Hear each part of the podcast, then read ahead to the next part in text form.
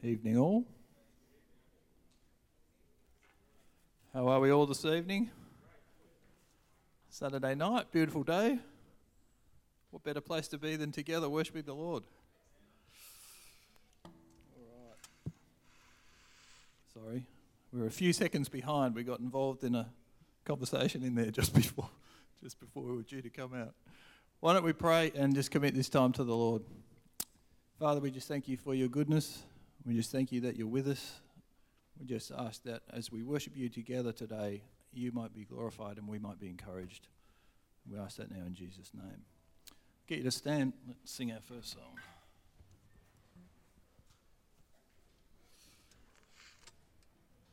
One, two, three, four, one.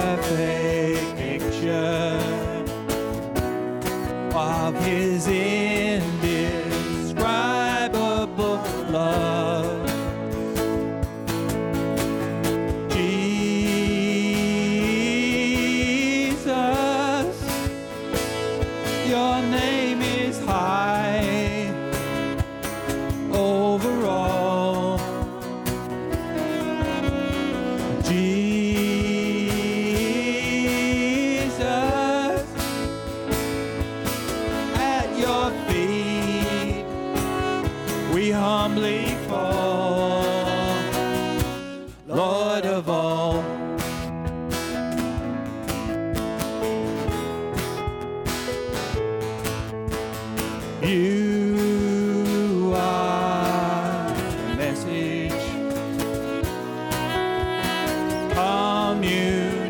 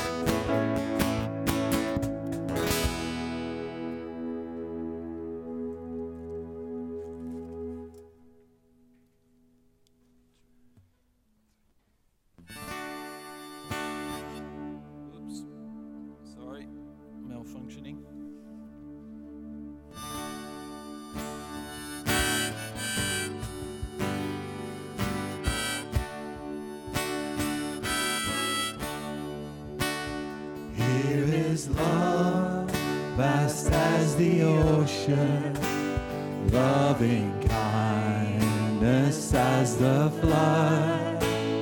when the Prince of Life, our ransom, shed for us his precious blood,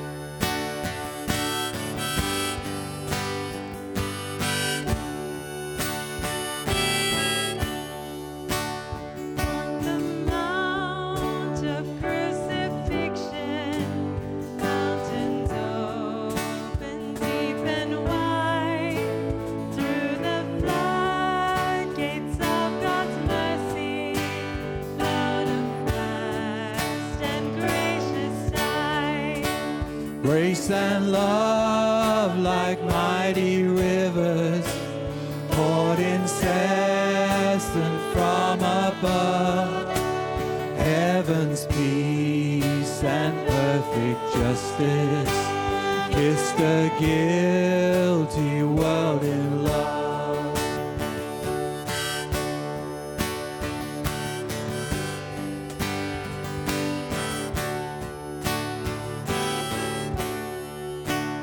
Here is love, vast as the ocean, loving kindness as the flood.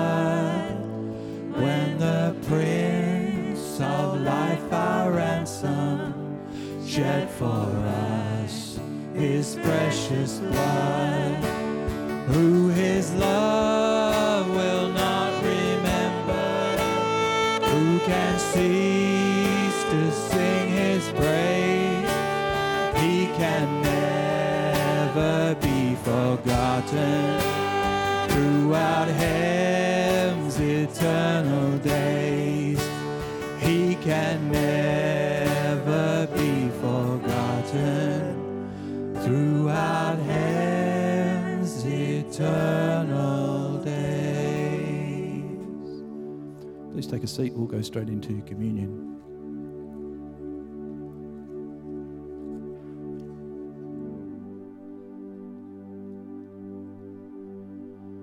Um, I love that song. I don't know if you know that that song, that was the song of the Welsh revival in 1904. So it's interesting, isn't it? Whenever there's a move of God, there's always new songs. New songs um, always get written and sung, and um, quite often there's one song that sums up the whole event. Quite often happens. Anyway, I was thinking about that song and how the word and the concept love has become so devalued in our culture. Um, you don't have to watch much TV or much movies to realize that we probably have very different idea of love.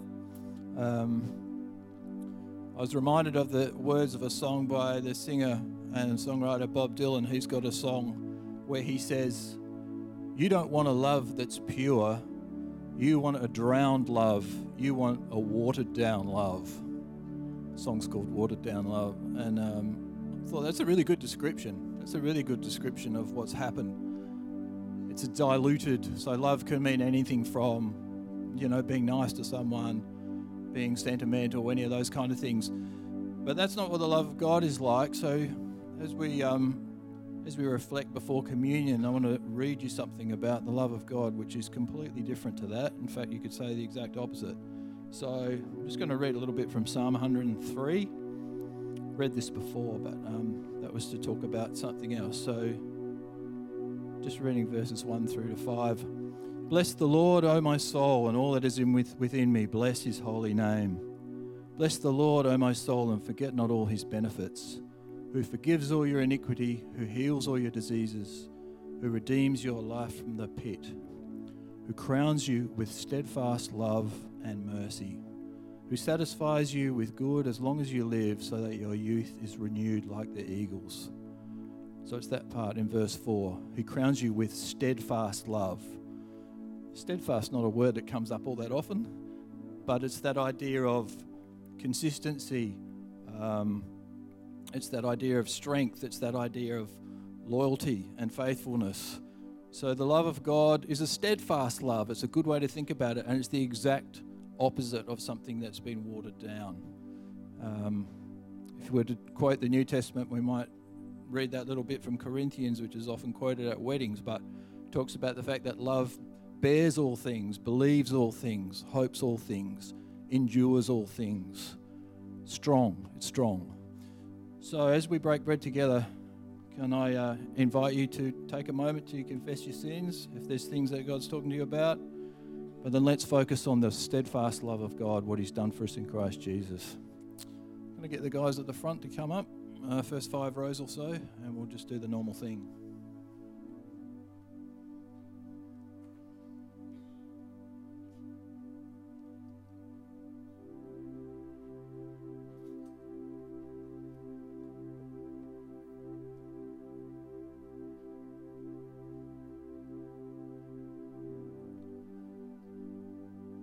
You don't mind taking the bread and the cup back to your chair, we'll take them together in a moment as a sign of our unity.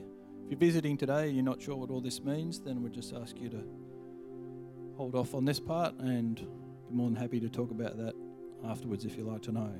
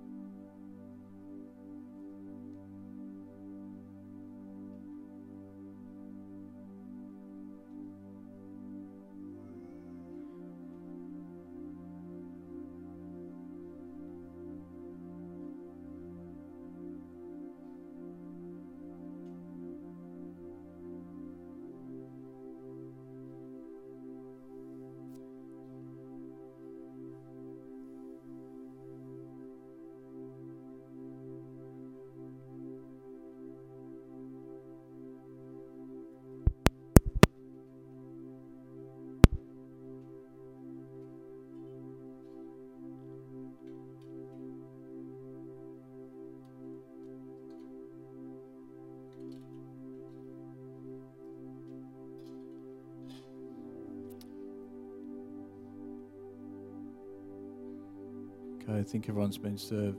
Why don't we take, um, let's just pray together before we take the bread.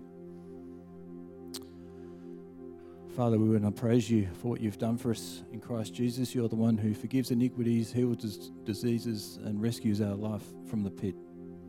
That's a strong love. Let's take the bread.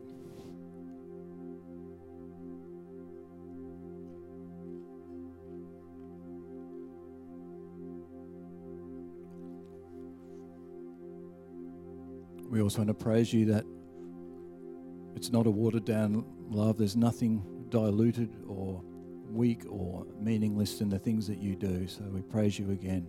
Let's take the cup.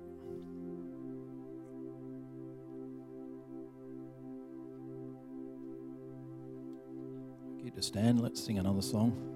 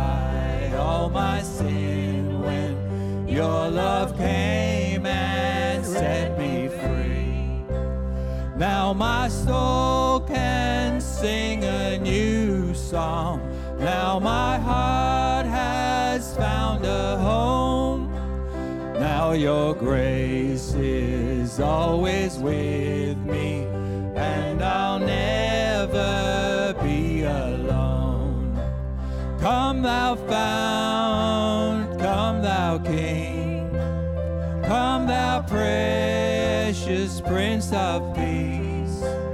Hear your bride, to you we sing. Come, thou fount of our blessing.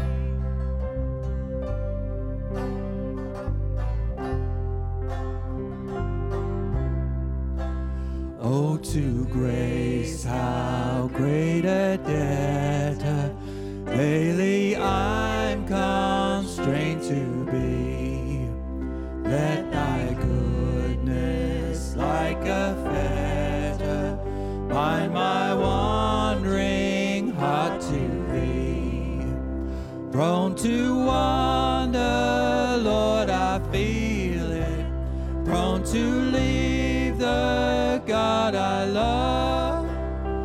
Here's my heart, Lord, take and seal it. Seal it for thy courts above.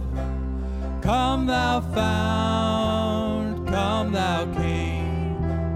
Come, thou precious Prince of Peace. Hear your bride, to you we sing. Come, thou found of our blessing.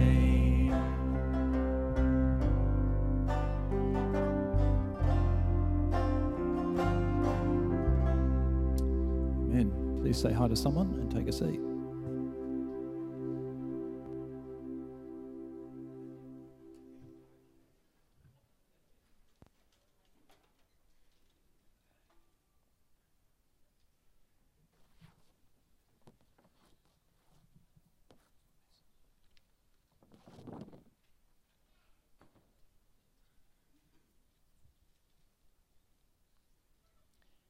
Good evening.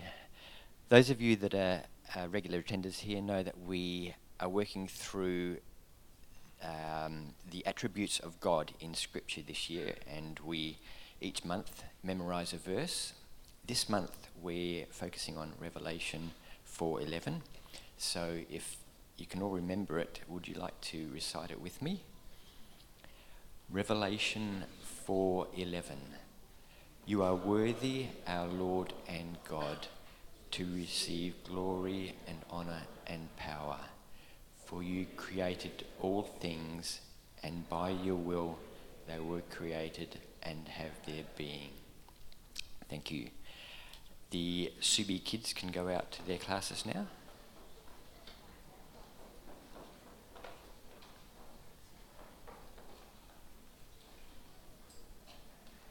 A big welcome to everyone. My name's Rowan. I serve on the elder board here at Subi. Uh, if you'll notice on the chairs around you, there'll be Connect cards, or there's a QR code on the seats in front of you. If you can scan that, that will take you to an online version. But uh, for those of you who are regular, please fill in the Connect card just to let us know you've been here. If you're new, let us know that you're new to Subi, and someone from the pastoral team can contact you. If you want to put in any prayer requests, any uh, questions about Subi Church, or sign up for any of the, the uh, events coming up, please also use that for your Connect card. We come to a time of offering. There are a couple of ways we can do an offering. There are forms to set up direct debits in the entrance there, um, and you can have that come straight out of your bank account on a regular occasion. And also, if you'd rather do it the traditional way, there are envelopes at the entrance there that you can also use to physically make an offering to the, the church. It's an important, part of our worship here, um, and we'd like to pray for the offering. Our Lord, we thank you that we can give back out of the abundance that you have blessed us with, but also because it is part of our worship. And we pray that we can worship you through giving to support the ministries here, to keep the church running, to pay the staff, to pay the bills, electricity, and everything like that. But also because, Lord, you have given us a great commission to take the gospel into the world, and we pray that you can also use this to support many of the missionaries that our church supports throughout the world in carrying out that great commission. We thank you for this offering and we thank you for the opportunity to worship you in this way. Amen. We have an upcoming event, one event mainly, that is the 125th anniversary of the church. There are many churches around this area that have gone by the wayside, but God has blessed us and we are still here and going strong after 125 years.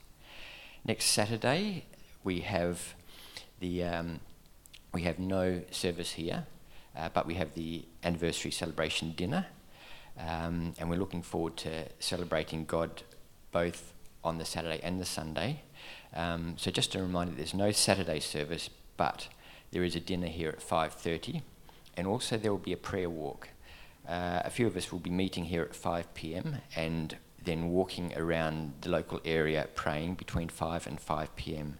So we do encourage you to meet here and, and join the prayer walk before the Saturday service, the, the Saturday meal. Um, our services on Sunday will be running as normal, the um, 9 a.m. and 10:45 a.m. services.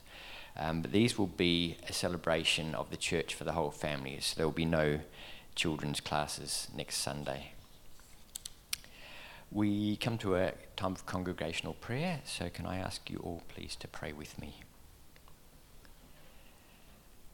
Our Father in heaven, we remember the words of Psalm 95, calling the people of God to sing for joy to you and to come before you with thanksgiving.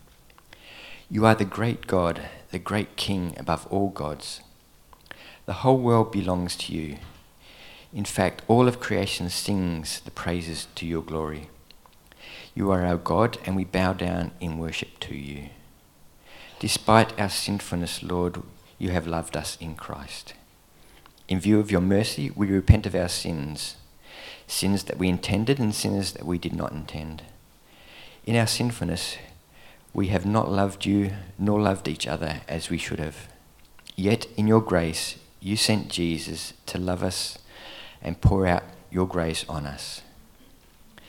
We praise you that we are now your children, able to approach you in our prayers and confident that, we, that you hear us when we call you.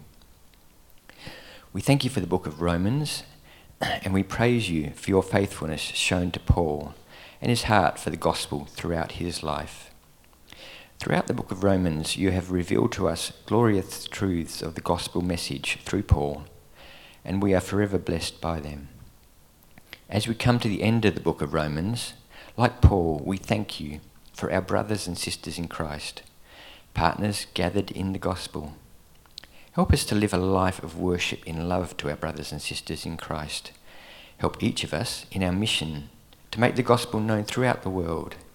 Give us boldness to preach Christ, courage to stand firm in our convictions, and the faith to trust you in your sovereignty in salvation.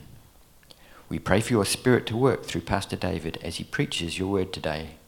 Convict us of any sins through your scripture and comfort us with the gospel promise once more. May our affections for Christ increase as we hear from you. And so, Father in heaven, we bring these prayer requests of ours before you. We praise you that you hear our prayers as our heavenly Father. And we thank you that you that we can boldly approach you all because of what Christ has done for us. We pray all these things in the name of Christ. Amen.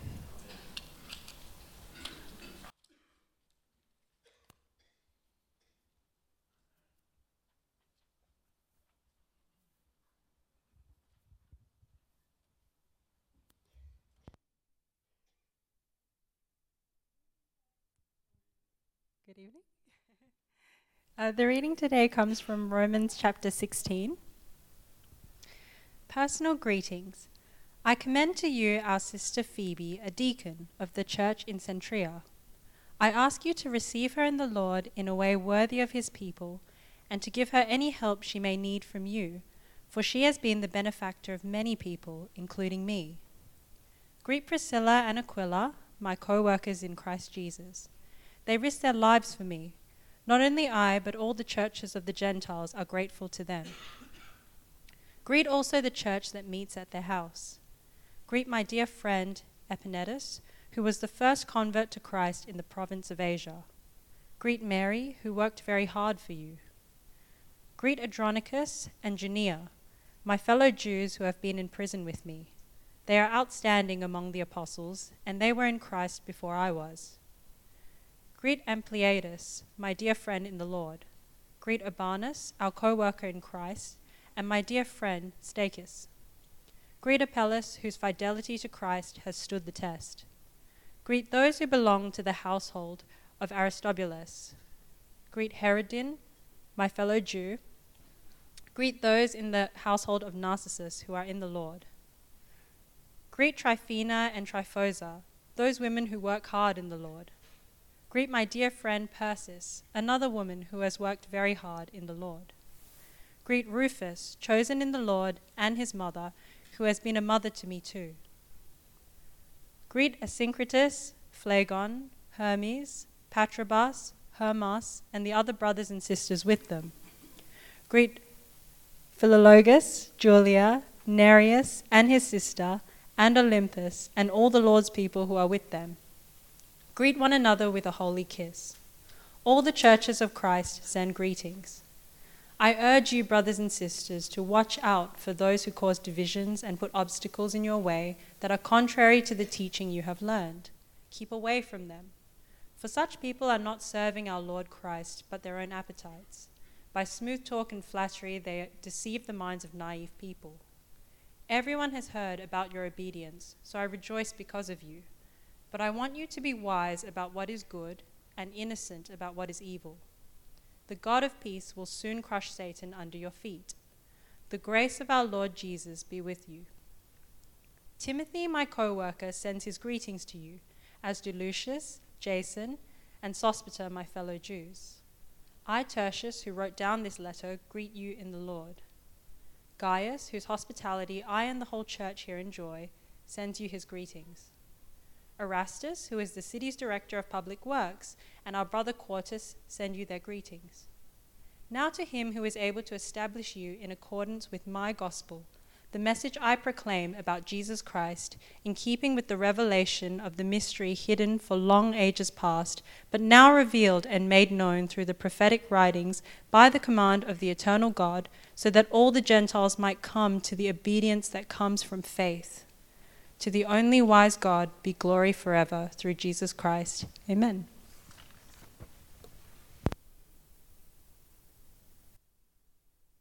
Paul's letter to the Romans. It's one of the longest and most significant things ever written by the man who was formerly known as Saul of Tarsus.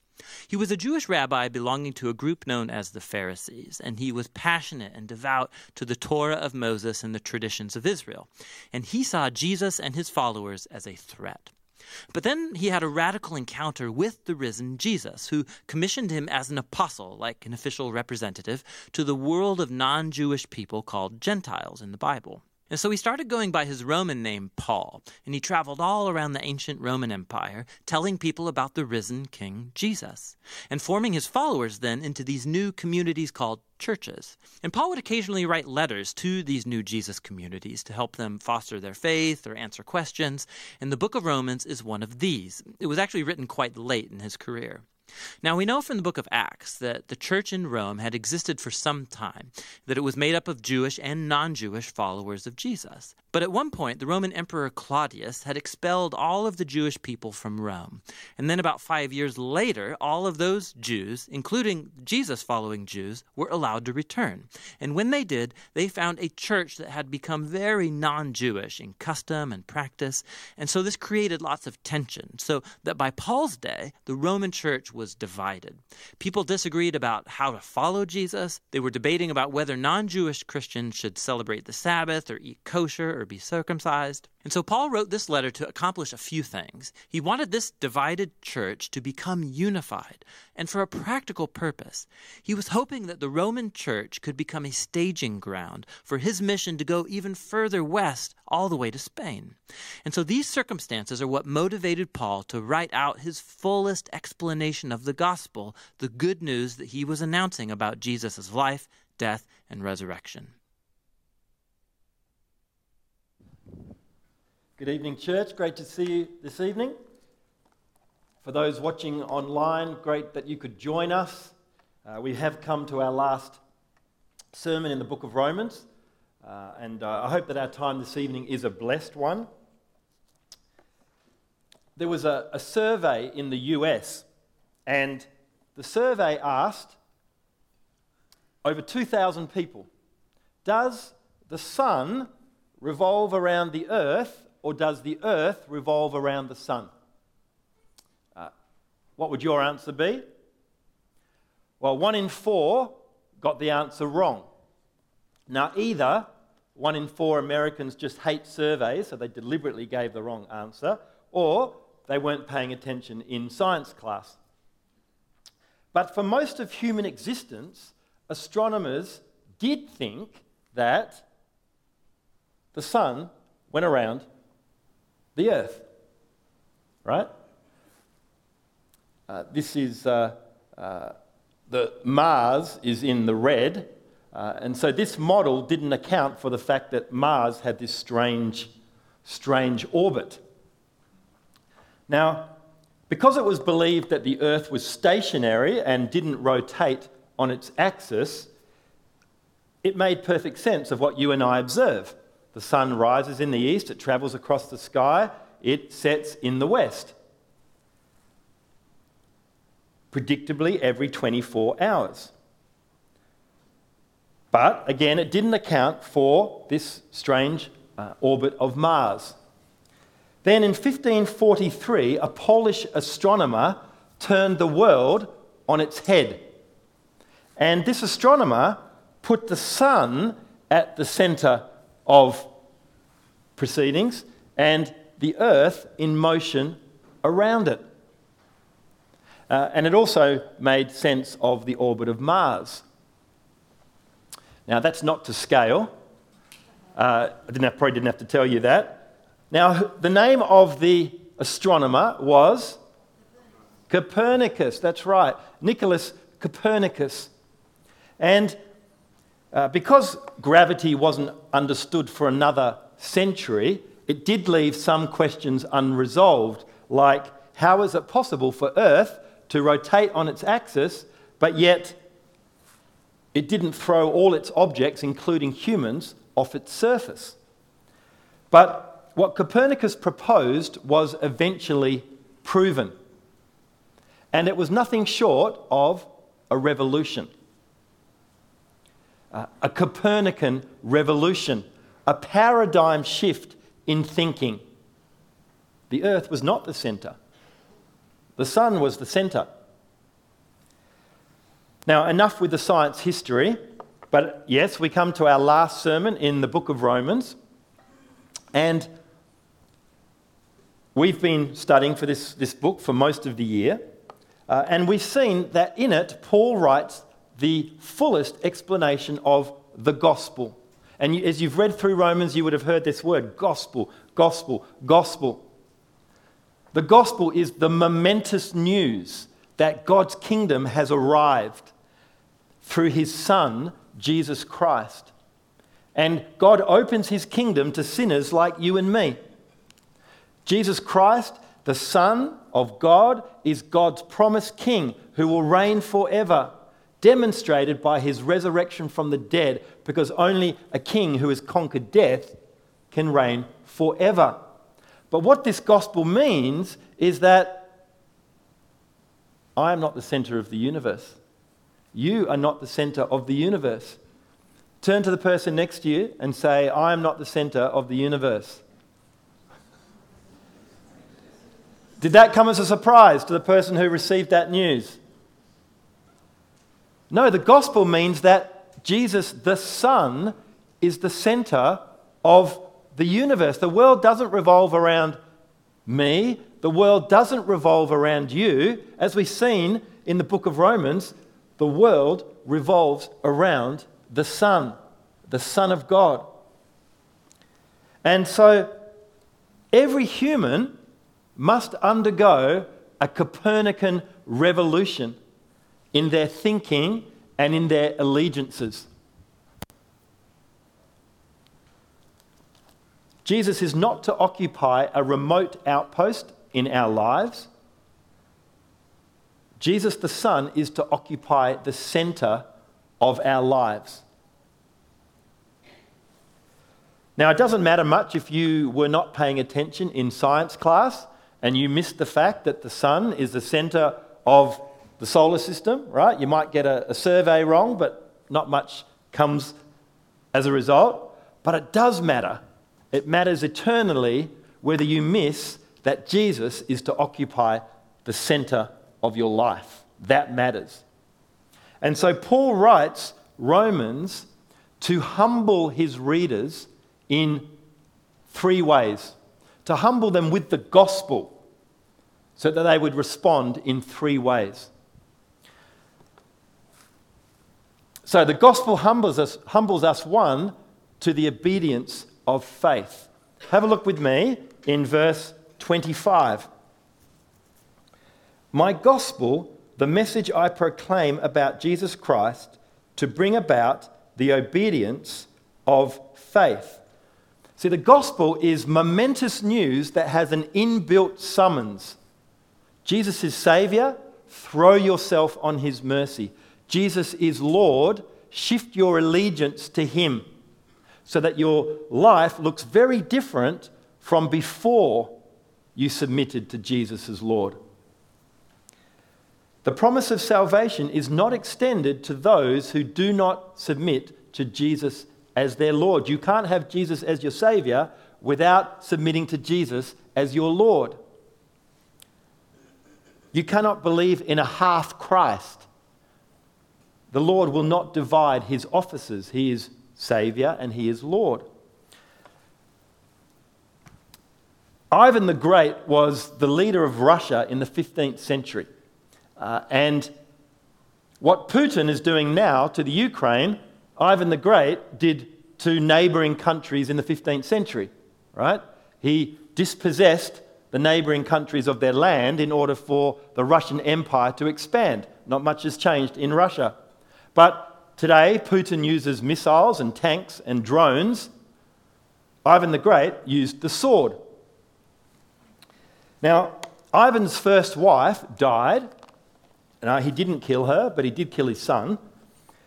And for political expediency, he decided that he would marry the niece of the, the empire of the East, the Greek Empire, the Byzantine Empire.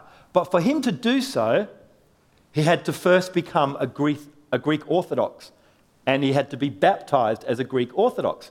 And but, surprisingly, he agreed to that, uh, and he was instructed in Orthodox doctrine. But as Ivan was being immersed in the waters of baptism, imagine him going down, he reaches for his sword and he holds his sword, his fighting hand, above his head. I haven't got a photo of the actual occasion, but he held his hand above his head and he refused to have his fighting hand and his sword baptized. He refused to submit to the Lord with his fighting hand. Now, the precise details of this story uh, may well be apocryphal, but it makes a great point, doesn't it? Christ does not become anyone's savior until that person receives him for who he really is, and that is Lord of all. Is there an area of your life that you have not submitted to the Lord? Right? Is there an area of your life that you refuse to be baptized? Perhaps it's your wallet that you're holding above the water. Perhaps it's your thought life. Perhaps it's your temper. Give it to Him today. Submit your whole self to the Lord in, a, in the obedience of faith. Have a look with me in verse 17, chapter 16, verse 17. I urge you, brothers and sisters, to watch out for those who cause divisions and put obstacles in your way that are contrary to the teaching you've learned. Keep away from them. For such people are not serving our Lord Christ, but their own appetites. By smooth talk and flattery, they deceive the minds of naive people. Paul gives a stern warning here, doesn't he, against false teachers who teach what is contrary to the gospel. That they, they are divisive, they are, their aim is to deceive. See, Christianity, as we know, it's based on true teaching. And so the greatest threat to Christianity is false teaching and false teachers. Our, our greatest threat is not, not from outside the church, our greatest threat is from inside the church. We will survive persecution from the outside. The greatest threat to Christianity is false teaching from the inside of the church. That's why Paul is such a stern warning. Today, false teachers, they may say things like this. Well, they do say things like this. In the Bible, some of the things that God was supposed to have said and done are not acceptable in our age, and some of the sins that were unacceptable in the Bible are acceptable today. You would have heard that. Now, our society's preoccupation with tolerance means as Christians we're often urged to toe the line and to see alternative views as valid. But Paul's approach could not be more different, could it? Paul says, keep away from them. The truths and the consequences of the gospel mean that the stakes are too high for us to dabble in what is, by definition, evil. We are to obey the apostolic gospel and the apostolic gospel alone. Secondly, the gospel humbles us to be on mission outside the church. Have a look with me in chapter 15, verse 19. From Jerusalem all the way around to Illyricum, I have fully proclaimed the gospel of Christ. It has always been my ambition to preach the gospel where Christ was not known, so that I would not be building on someone else's foundation. This is why I have often been hindered from coming to you. So the Apostle Paul was given the task by God to be the apostle, which means sent one, the apostle to the Gentiles, the non Jewish world, which is most of the world. And his task was to go into virgin territories, unreached areas, with the gospel. But Paul has reached an important turning point in his ministry as he writes this letter. An important turning point. He's now fulfilled the gospel, right, from Jerusalem all the way around to Illyricum, uh, and so in an arc around the eastern and northern parts of the Mediterranean. And uh, he has made it possible for all those in these areas to be within earshot of gospel proclamation through the churches that he's planted. But his task of pioneer work meant that he, even though he was the apostle to the Gentiles, he hadn't yet been to Rome, which was the capital of the Gentiles, because Rome was not virgin territory, it already had established churches there. Someone else has laid the foundation, likely another apostolic leader, and most probably the Apostle Peter, who, according to early church evidence, made his way to Rome in the 50s. And he goes on and he says in verse 23 But now that there is no more place for me to work in these regions, and since I've been longing for many years to visit you, I plan to do so when I go to Spain. I hope to see you while passing through and to have you assist me on my journey there after I have enjoyed your company for a while. Now, Paul was not content on just fulfilling the gospel from Jerusalem to Illyricum. He wanted to go all the way over to the western extremity of the Gentile world, to Spain, the other side of the Mediterranean. Spain back then was not a great tourist destination like it is today or a place of culture, it was a backwater. But he wanted to go to Spain to take the gospel to those who had not heard it. And Paul hopes the Romans are going to assist him in his mission. But he knows that in order for the church in Rome, who he hasn't met, in order for them to be an, a, a gospel eager, partnership church, they had, to, they had to share his passion for the gospel. So Paul writes this letter to the churches in Rome so they will understand the gravity of the gospel before he arrives. We have seen the gravity of the gospel, haven't we? And if you haven't, uh, read it again. We have seen the gravity of the gospel. We've seen it. And you can summarize the, the gospel in the book of Romans, all right? None are righteous, no, not one. All have sinned and fallen short of the glory of God. The wages of sin is death, but the gift of God is eternal life through Jesus Christ our Lord. But God shows his love for us in that while we were yet sinners, Christ died for us. If you confess with your mouth that Jesus is Lord and believe in your heart that God raised him from the dead, you will be saved. That is the gospel. Uh, that's often called the Romans Road, which is uh, the gospel of Jesus Christ as found in the book of Romans. You can, right? That is the gospel found in the, in the book of Romans. It is, it is a gospel that needs to be hear, heard by every single person on the planet. And so Paul writes to the church that, that, so that they will get behind his mission and they will partner him to take these truths to the, to the ends of the globe. Now, a number of those in the church in Rome had already been partnering with Paul. We heard that in our Bible reading, which was very well read. Michelle, I've got to say, there's some very difficult names there. Paul, you notice that all those names that he, that he lists there in chapter 16, his co workers in the gospel. He says, I commend to you our sister Phoebe, the benefactor of many people, including me. She was likely a wealthy patron who used her wealth in the service of missionaries like Paul who needed support. Right? We have wealthy patrons in our church who do that. Verse 3 Greet Priscilla and Aquila, my co workers in Christ Jesus. They risked their lives for me. Greet Mary, who worked very hard for you. Greet Andronicus and Junia, my fellow Jews, who have been in prison with me. Greet Urbanus, our co worker in Christ, my dear friend. Stachys, uh, my dear friend, is beloved. He has such affection for his co workers. Greet Tryphena and Tryphosa, those women who work hard in the Lord.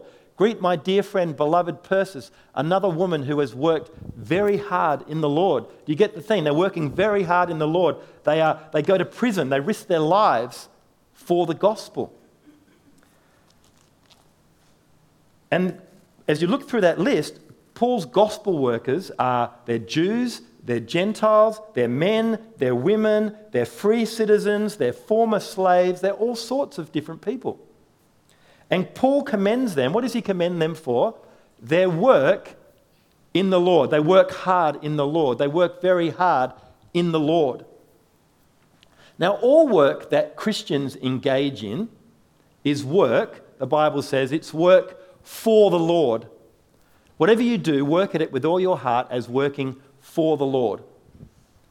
But notice, Paul commends them for their work in the Lord. Work in the Lord is gospel work. He's commending them for gospel work. Now, all work matters to God. Your work matters to God. Whether your work is building bridges, whether it's retail, whether it's cleaning toilets, God is loving His world through your work. Your work matters to God, even if the, work, even if the fruit of your work does not last into eternity. Right? Not everything needs to be eternal in order for it to be important. Marriage, for example, doesn't last beyond death, but it is incredibly important to God. But of all the work that you can give your energy to, gospel work is unique because it has eternal consequences, right? Working hard in the Lord will never perish, it will never spoil, it will never fade. He's not just talking about full time pastors. No, he's talking about all those that work hard in the Lord. They bear fruit, eternal fruit. And I want to commend our gospel partners here at Subi Church who work hard in the Lord. in our outreach ministries, right?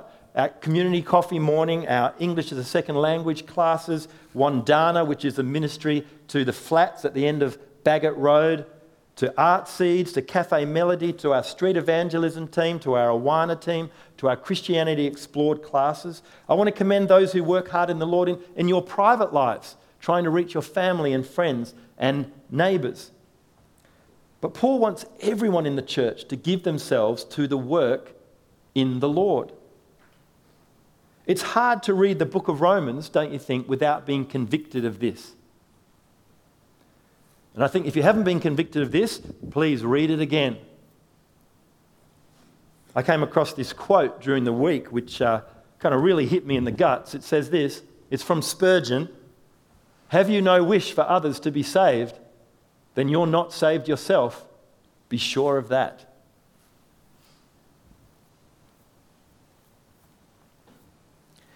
So, as we read Romans, and the purpose that Paul writes it is that we are to, to feel the same sense of compulsion as he did.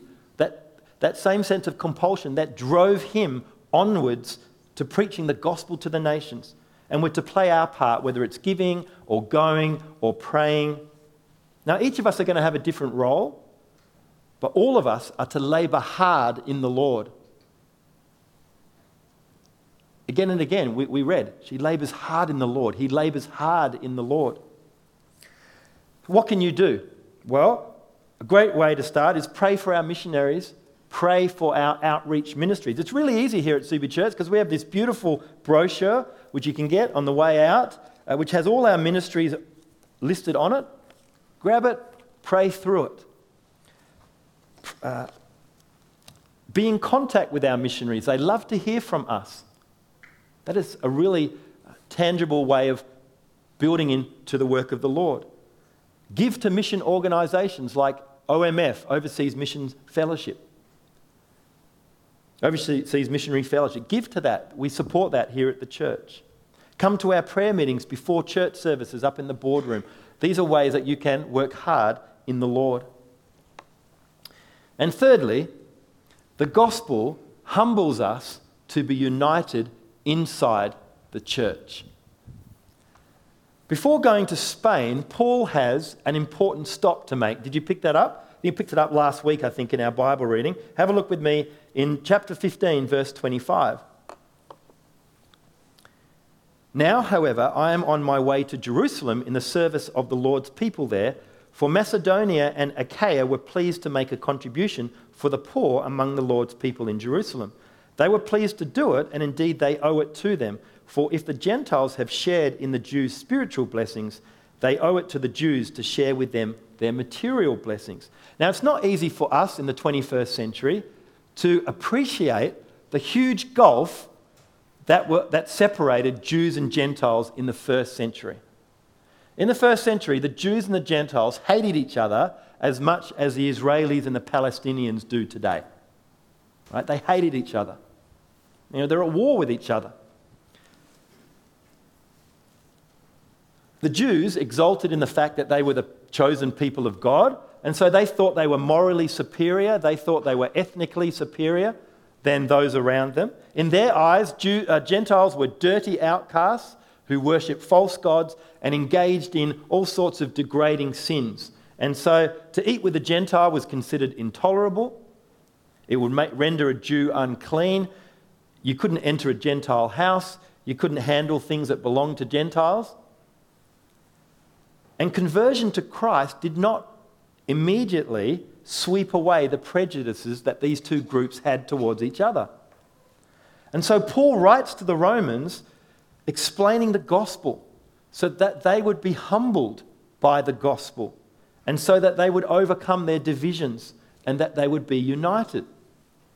See, God's plan before the beginning of time was to bring Jews and Gentiles together under one king, Jesus Christ.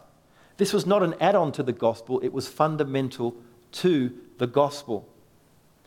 And so, for our church, only if we are deeply soaked in the gospel, that we are sinners saved by grace, only when we're soaked in that will we go out of our way to love people unlike us and to be united with them. Because only the gospel humbles us to the ground so that human pride ceases to divide. It's the gospel that does that. When I, when I understand I'm a sinner saved by grace, and my pride is just humbled to the ground. Now, around the middle of the first century, there was a great famine in Israel. Uh, and the Jewish Christians were suffering greatly. So, extensive famine.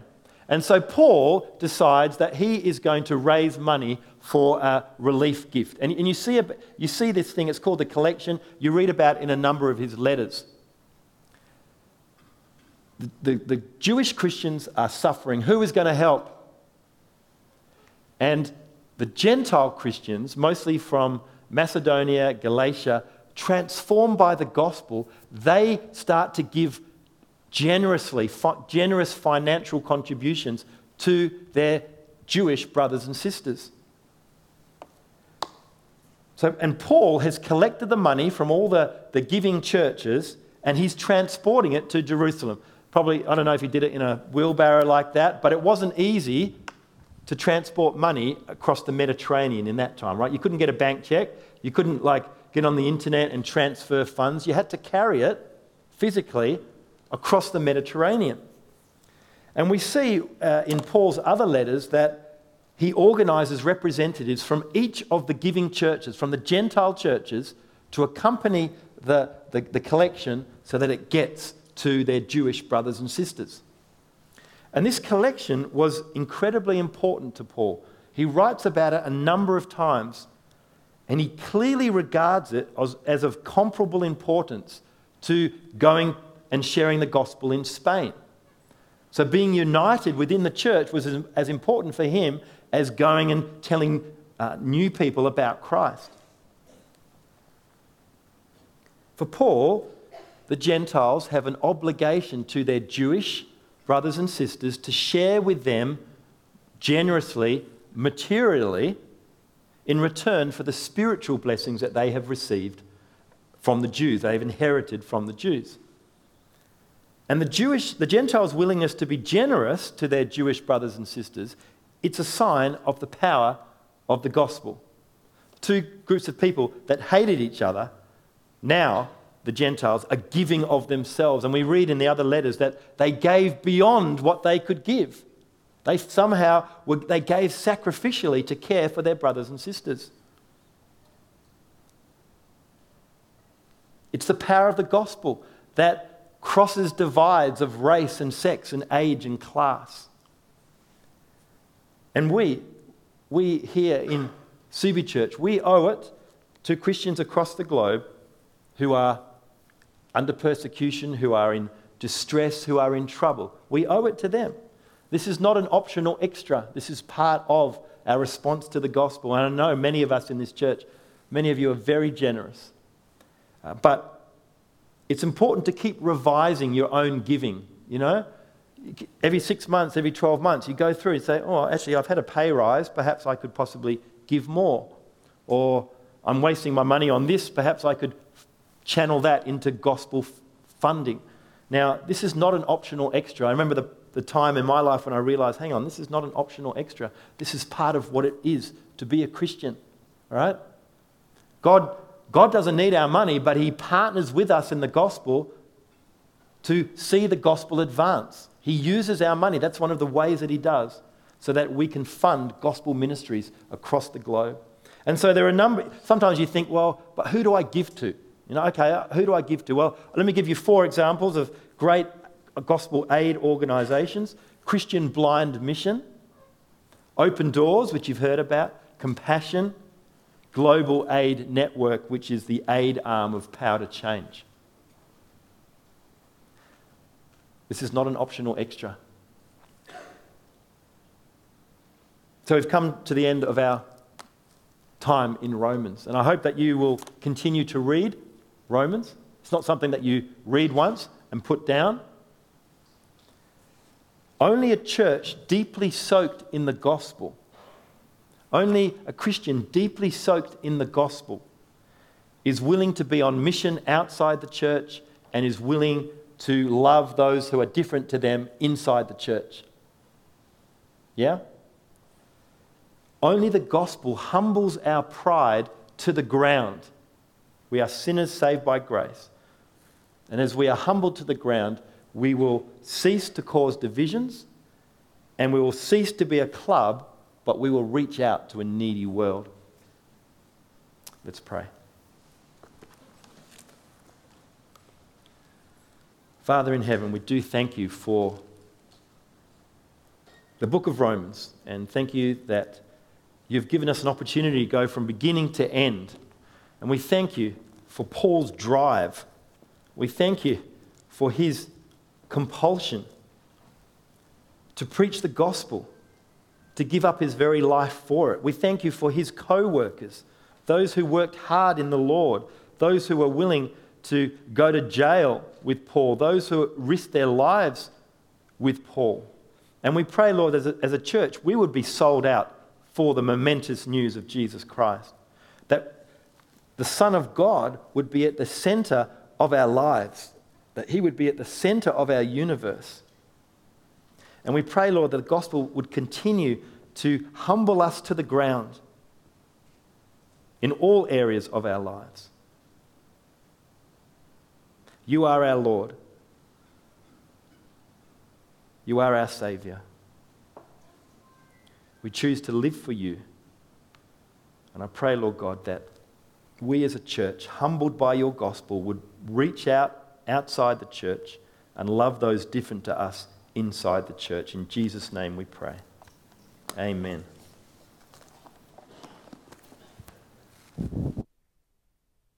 Sing. Stand and sing our last song.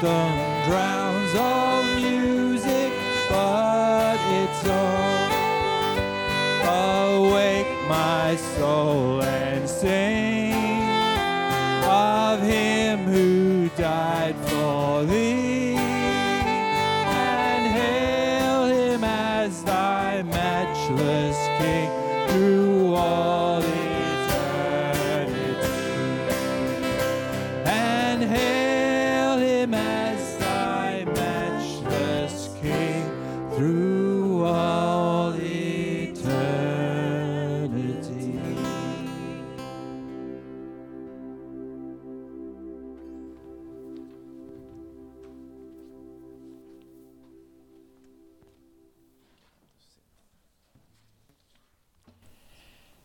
Many of you have been asking about the transition. Oh, sorry. Yes, please take a seat. Um, yes, um, the transition process um, has been on people's minds. In fact, Lily asked me on the way in tonight, um, how is that transition process going for Pastor David and Pastor Chin? As part of the Elder Board, I want to bring you up to speed and confirm our initial commitment from earlier this year when we temporarily halted the search process for a senior pastor.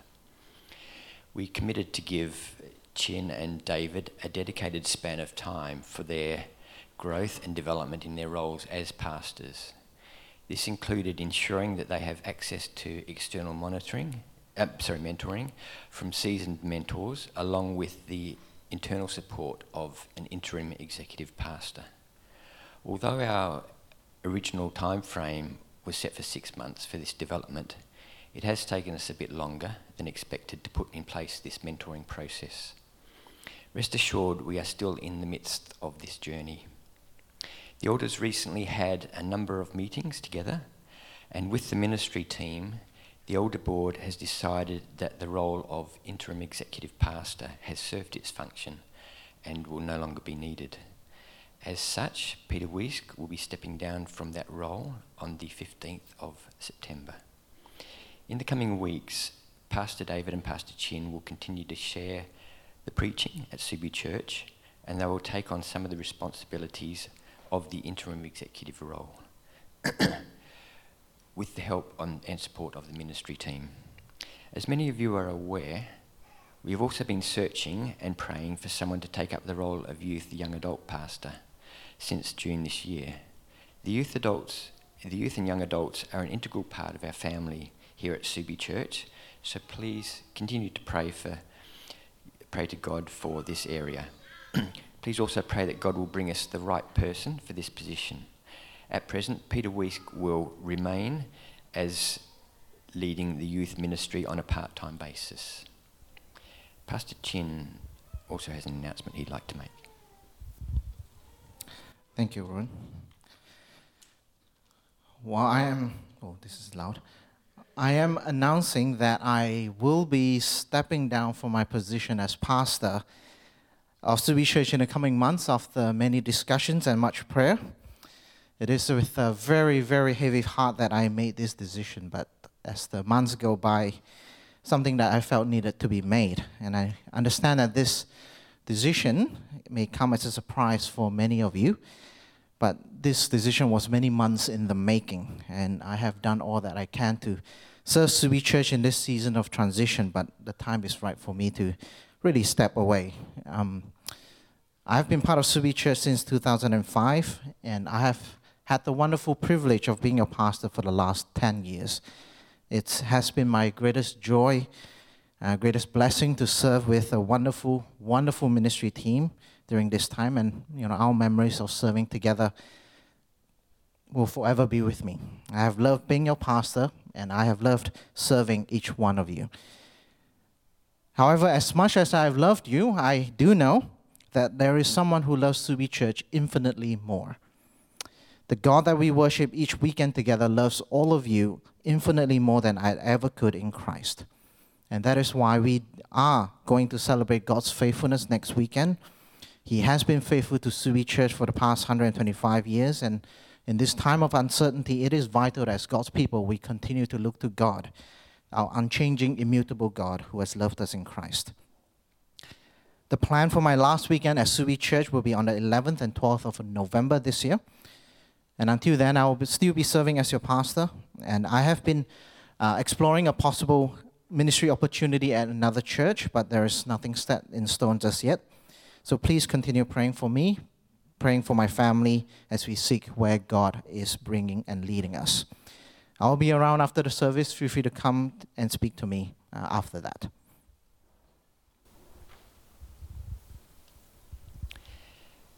As you can imagine, with that sad news, the elders have a lot to discuss. We're currently deep in discussions about the future leadership of the church, and we'll have something to share with you by the time of the AGM in November.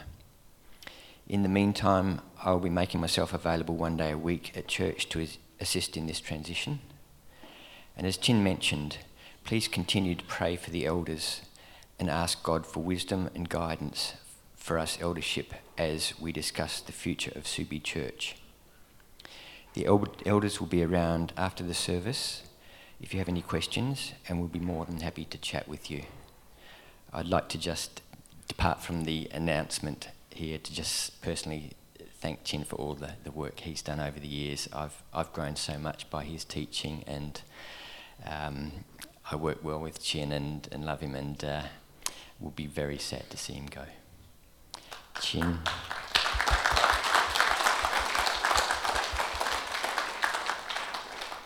Can you please close our time with a benediction? My pleasure. Please stand. Let me end with this benediction. May God the Father, who has loved us infinitely deeply throughout the last 125 years as a church, shown to us in the death and resurrection of Christ, may He continue to strengthen us and comfort us by the presence of His Spirit into the future. To our triune God be all glory forever. Amen.